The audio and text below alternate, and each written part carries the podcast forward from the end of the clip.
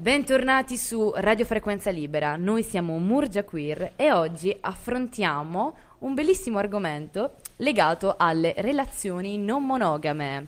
Qui con noi abbiamo una nuova voce, ciao Martina. Ciao a tutti.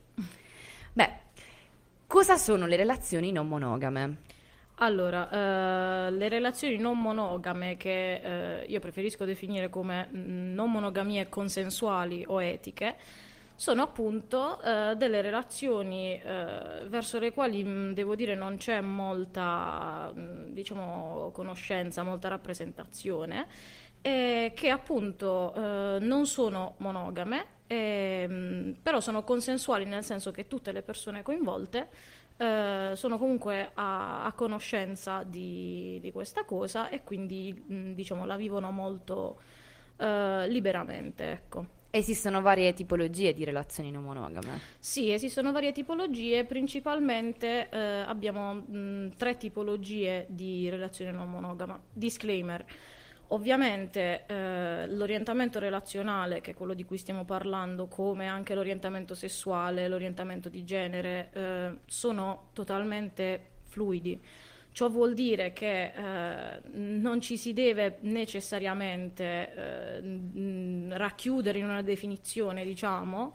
Le definizioni possono cambiare nel tempo, ci si può vedere, diciamo, a cavallo fra una definizione e l'altra, ci si può vedere al di fuori di ogni definizione e in generale va bene così, fino a quando appunto, in questo caso all'interno delle non monogamie, siano appunto etiche, cioè tutti ne siano a conoscenza e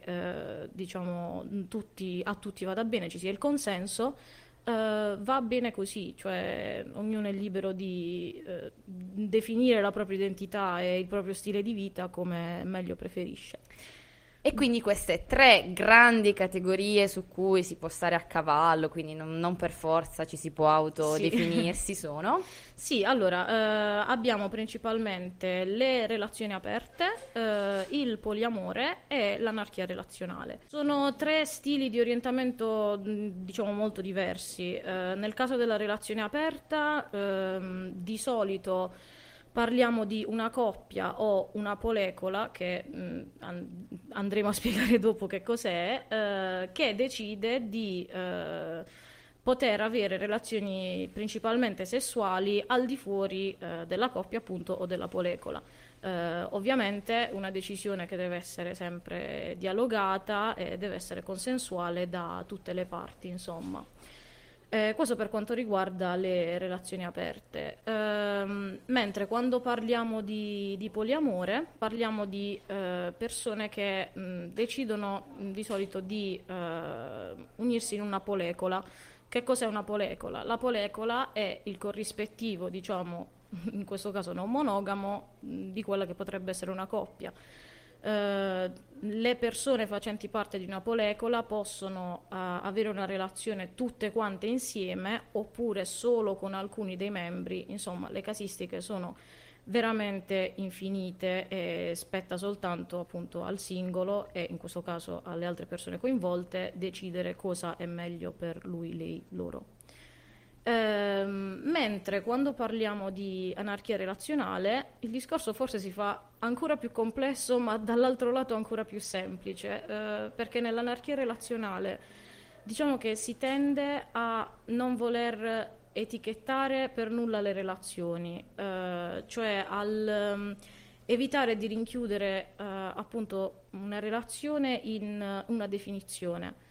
Quindi ciò vuol dire che si dà valore alla singola relazione senza metterla a confronto con altre, per esempio senza mettere a confronto una relazione che può essere romantica con una che può essere semplicemente amicale, semplicemente sessuale o di qualsiasi altro tipo, e si dà appunto importanza alla libertà del singolo individuo. Uno dei principi dell'anarchia relazionale, oltre ovviamente al consenso di tutte le parti interessate, è proprio l'autodeterminazione della singola persona, e cioè il non voler scendere a compromessi con se stessi e anche con la società, perché parliamo comunque di relazioni di relazioni libere. E inoltre c'è da dire che ognuno vive, questo vale come ho detto prima per tutti gli orientamenti relazionali, però in questo caso in particolare ognuno vive l'anarchia relazionale in modo diverso, cioè come dice il nome stesso non ci sono delle regole a parte quelle che ci si mette da soli, insomma, che si concordano assieme. Perché si parla di relazioni. Sì, si parla ovviamente comunque di relazioni, quindi di più persone, quindi deve esserci sempre una scelta condivisa. Assolutamente, assolutamente, questo un po' per tutto. Quindi la scarsa rappresentazione delle relazioni non monogame ha creato grandissimi pregiudizi e questo ha provocato molti interrogativi, a dir poco imbarazzanti. Devo dire imbarazzanti. Poco tempo fa lessi, diciamo, questa affermazione che definiva le relazioni non monogame una, diciamo, legalizzazione del tradimento, che è una cosa un po' assurda. Sì, è decisamente assurdo perché, diciamo, è vero che nella nostra società purtroppo noi viviamo in una società che è contemporaneamente, questo è un paradosso, è contemporaneamente sessuofobica e sessuocentrica, nel senso che il sesso è ovunque, ma tutti tentano di nasconderlo, e questo si vede anche in questo, perché alla fine si pensa che una persona, per esempio, sia libera di sorridere con qualcun'altra, ma non di farci sesso. Perché? Cioè, perché deve esserci questa, come devo dire, questa gerarchizzazione? Quindi sì, appunto...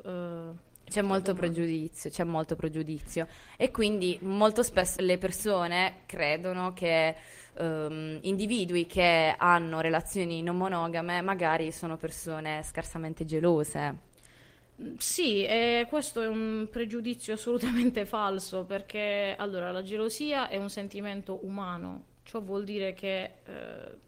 Chiunque prova gelosia, è normale, ma d'altronde possiamo provarla non solo nei invidiosi, gelosoni invidiosi. Sì, insomma, cioè è impossibile per un essere umano non provare gelosia mai una volta nella propria vita, ma non soltanto per il partner, ma semplicemente anche banalmente per un amico. Se l'amica con cui ti confidi va a dire i fatti suoi a qualcun altro, magari uno dice non sei più venuto da me. Insomma, il punto è che sì, anche le persone non monogame provano la gelosia. Ma tutto sta nel come la si gestisce. Uno può essere geloso ma decidere di diciamo non ascoltarla, gestirla in modo diverso semplicemente, come ad esempio io posso essere arrabbiato ma decidere di non spaccare tutto quello che sta attorno a me. Allo stesso modo posso essere geloso ma decidere di non dare adito alla mia gelosia. Le relazioni monogame sono più semplici di quelle non monogame, insomma.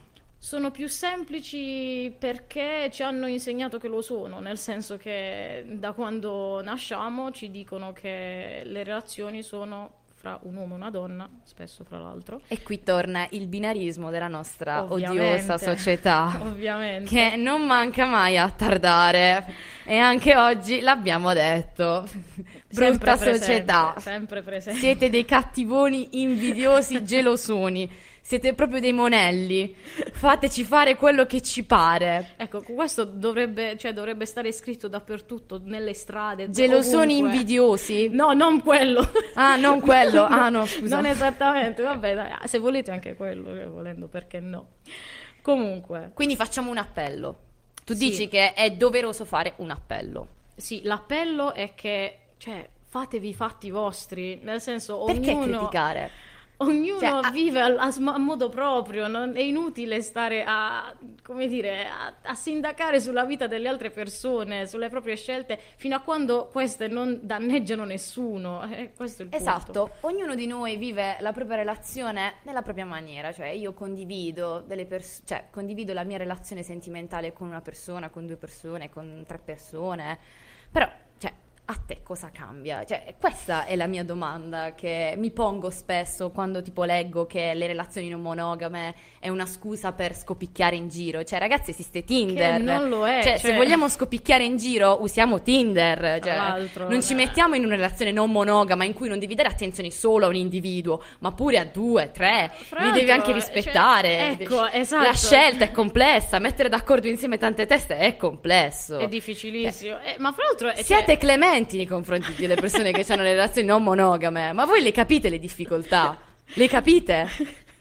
No, ma fra l'altro, cioè, è una stronzata quella di dire che una persona non è monogama perché vuole semplicemente scopare in giro. Cioè, esistono persone non monogame e asessuali. Esiste la botta e via, cioè si è sempre esistita, sembra che ce la siamo inventati noi, che non ci abbiamo un cazzo da fare e quindi facciamo queste cose divertenti. Sì, assolutamente. Quale consiglio daresti, diciamo, a un tuo conoscente che non ha ancora capito se è giusto affrontare una relazione non monogama o meno? Ma allora, diciamo, partiamo dal presupposto che non si costringe nessuno, nel senso,